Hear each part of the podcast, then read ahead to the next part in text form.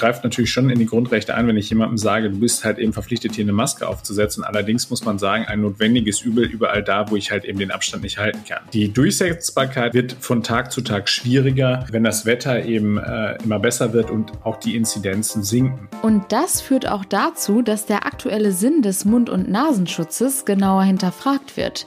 Kommt es also bald in NRW zur Aufhebung der Maskenpflicht? Darüber sprechen wir gleich im Podcast. Ich bin Julia Marchese. Schön, dass ihr zuhört. Rheinische Post Aufwacher. News aus NRW und dem Rest der Welt. Und wir kommen zu unserem heutigen Top-Thema. Egal ob OP, FFP2 oder Stoffmaske. Das Tragen eines Mund- und Nasenschutzes gehört mittlerweile zu unserem Alltag. Nun fallen aber die Corona-Inzidenzen und es kommt zu immer mehr Lockerungen der Maßnahmen. In Dänemark ging das schon so weit, dass dort nun seit gestern die Maskenpflicht für fast alle Bereiche des öffentlichen Lebens aufgehoben wurden. Nun wird auch in Deutschland über das weitere Vorgehen diskutiert. Könnte es also bald sein, dass wir in NRW auch keine Maskenpflicht mehr haben? Darüber spreche ich jetzt mit dem Leiter unserer Landespolitik-Redaktion, Maximilian Plück. Hi. Hallo, grüß dich. Maskenpflicht oder nicht? Dieses Thema beschäftigt natürlich gerade aktuell die Politik. Wie hat sich denn Bundesgesundheitsminister Jens Spahn dazu geäußert? Hat er schon eine Tendenz, in welche Richtung das gehen könnte? Also der Bundesgesundheitsminister hat ähm, angekündigt, dass er sich vorstellen könnte, ähm, dass es eine stufenweise Aufhebung der Maskenpflicht gibt, vor allem aber jetzt zunächst erstmal in den Außenbereichen. Also er hat gesagt, dass man in einem ersten Schritt die Maskenpflicht draußen äh, grundsätzlich entfallen lassen könnte und in Regionen mit sehr niedrigen Inzidenzen und einer hohen Impfquote könnte man dann die Pflicht nach und nach auch drinnen entfallen lassen. Damit ist Spahn auf einen Vorschlag aufgesprungen, muss man ehrlicherweise sagen, den schon zuvor die Bundesjustizministerin Christine Lambrecht auch gemacht hatte am Wochenende. Klären wir vielleicht noch einmal den aktuellen Stand. Wo muss ich in NRW denn überhaupt noch eine Maske tragen? Im ÖPNV zum Beispiel gibt es zwar noch eine Maskenpflicht, aber die ist ja auch nicht mehr ganz so streng wie vorher. Hier kann man zum Beispiel jetzt wieder auf die FFP2-Masken verzichten und es reicht eine OP-Maske. Wie sieht das denn in anderen Bereichen aus? Hui, das ist äh, relativ komplex, ähm, aber wir können ja mal anfangen. Die FFP2-Masken, die sind jetzt noch nötig, beispielsweise bei den körpernahen Dienstleistungen. Also wenn ich zum Friseur gehe und dort auch die Maske ablegen muss, also wahrscheinlich dann eher, wenn ich zum Barbier gehe und dort die Maske ablegen muss, dann ist quasi für denjenigen, der dann an mir äh, rumschnibbelt, die FFP2-Maske notwendig.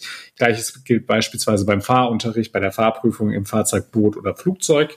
Ähm, und ansonsten muss man sagen, sind es überwiegend medizinische Masken, die mittlerweile getragen werden müssen. Also beispielsweise im ÖPNV, du hast es angesprochen, ähm, in Taxen, aber auch eben an Bahnhöfen, in Einzelhandelsgeschäften sind sie immer noch vonnöten.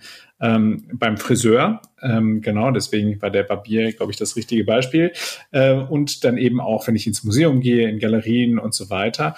Und ein, ein extrem großer Bereich, wo das eine Rolle spielt, ähm, sind Kitas und Schulen. In den, äh, in den Schulen gilt eine Pflicht zum Tragen von medizinischen Masken, wobei die Kinder äh, bis zur achten Klasse stattdessen auch Alltagsmasken tragen dürfen, also diese aus äh, Stoff selbst gefertigten Dinger ähm, wenn die medizinischen Masken noch nicht passen sollten. Das ist die Grundvoraussetzung. Und in Kitas gilt eine Maskenpflicht nur für die Erwachsenen und nur, wenn diese untereinander den Mindestabstand nicht einhalten können. Also das gilt insbesondere dann, wenn die Eltern ihre kleinen Kinder bringen. Du hast gerade die Schulen angesprochen. Wie sind denn da gerade die Reaktionen zu der Überlegung, die Maskenpflicht aufzuheben? Jetzt beginnen schon bald die Schulferien. Ich kann mir vorstellen, da gibt es viel Diskussionsbedarf. Da gibt es sehr viel Diskussionsbedarf. Aus dem Kreis der Schüler ähm, ist das eigentlich positiv aufgegriffen worden.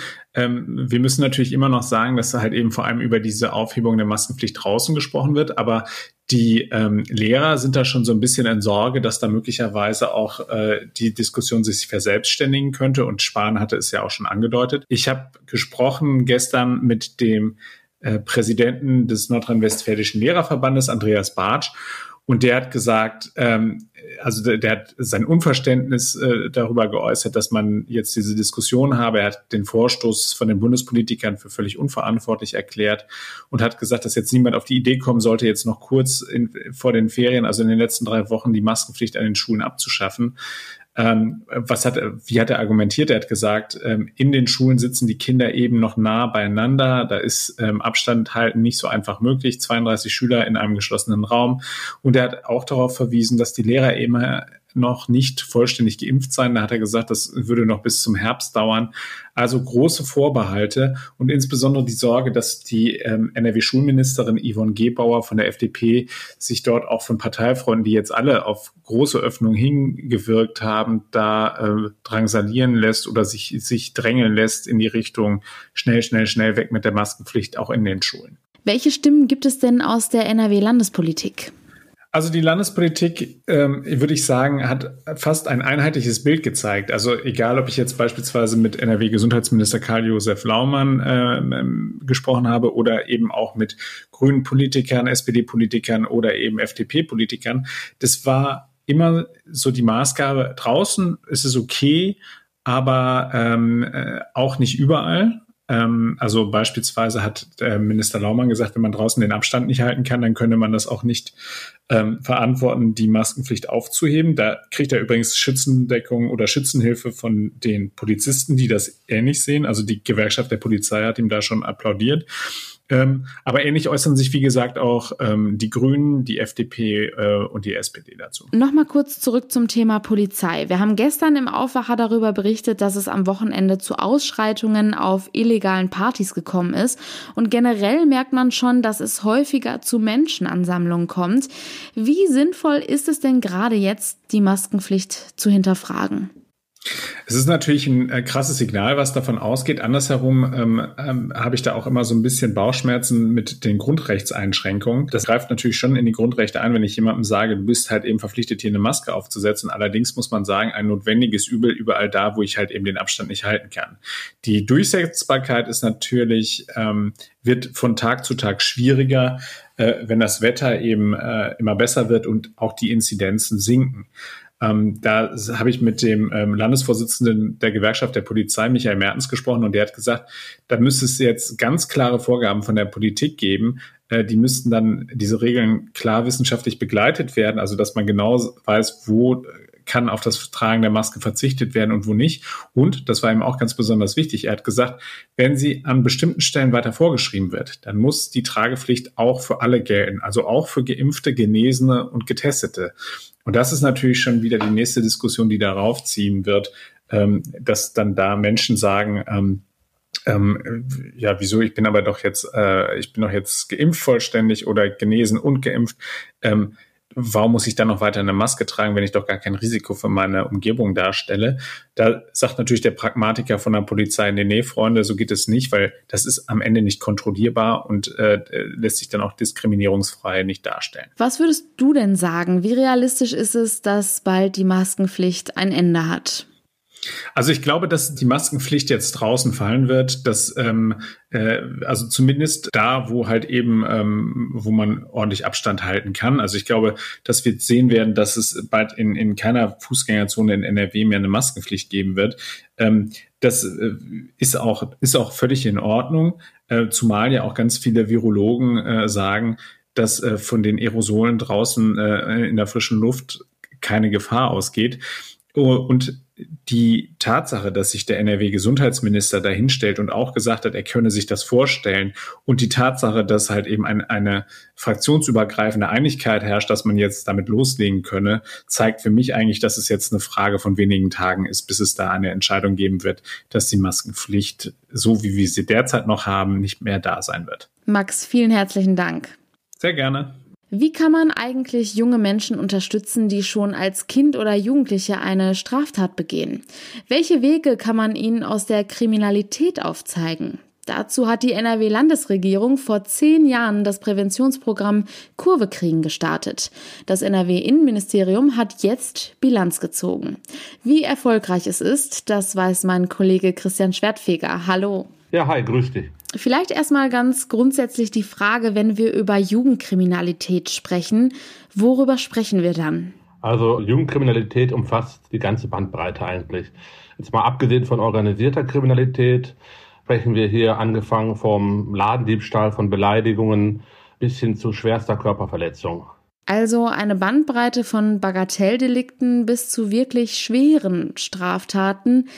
An wen richtet sich denn jetzt das NRW-Programm Kurve kriegen? Genau, Kurve kriegen, das ist auch das bekannteste und größte Projekt hier in Nordrhein-Westfalen. Das gibt es jetzt in diesem Jahr seit zehn Jahren. Das hat damals das NRW-Innenministerium aufgelegt und das gibt es mittlerweile in 23 Kreispolizeibehörden.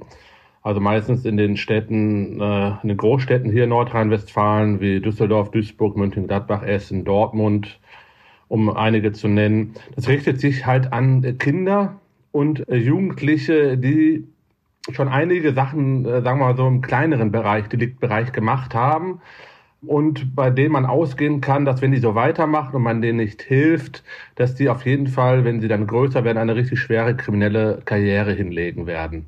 Und äh, mit diesem Programm versucht man die Jugendliche dann wieder von der schiefen Bahn zu bekommen und in den richtigen Weg zu weisen. Was wird in diesem Programm gemacht? Ja, also die Jugendlichen also sprechen dort mit Sozialarbeitern, mit Polizisten und auch mit anderen Leuten aus der Kommune.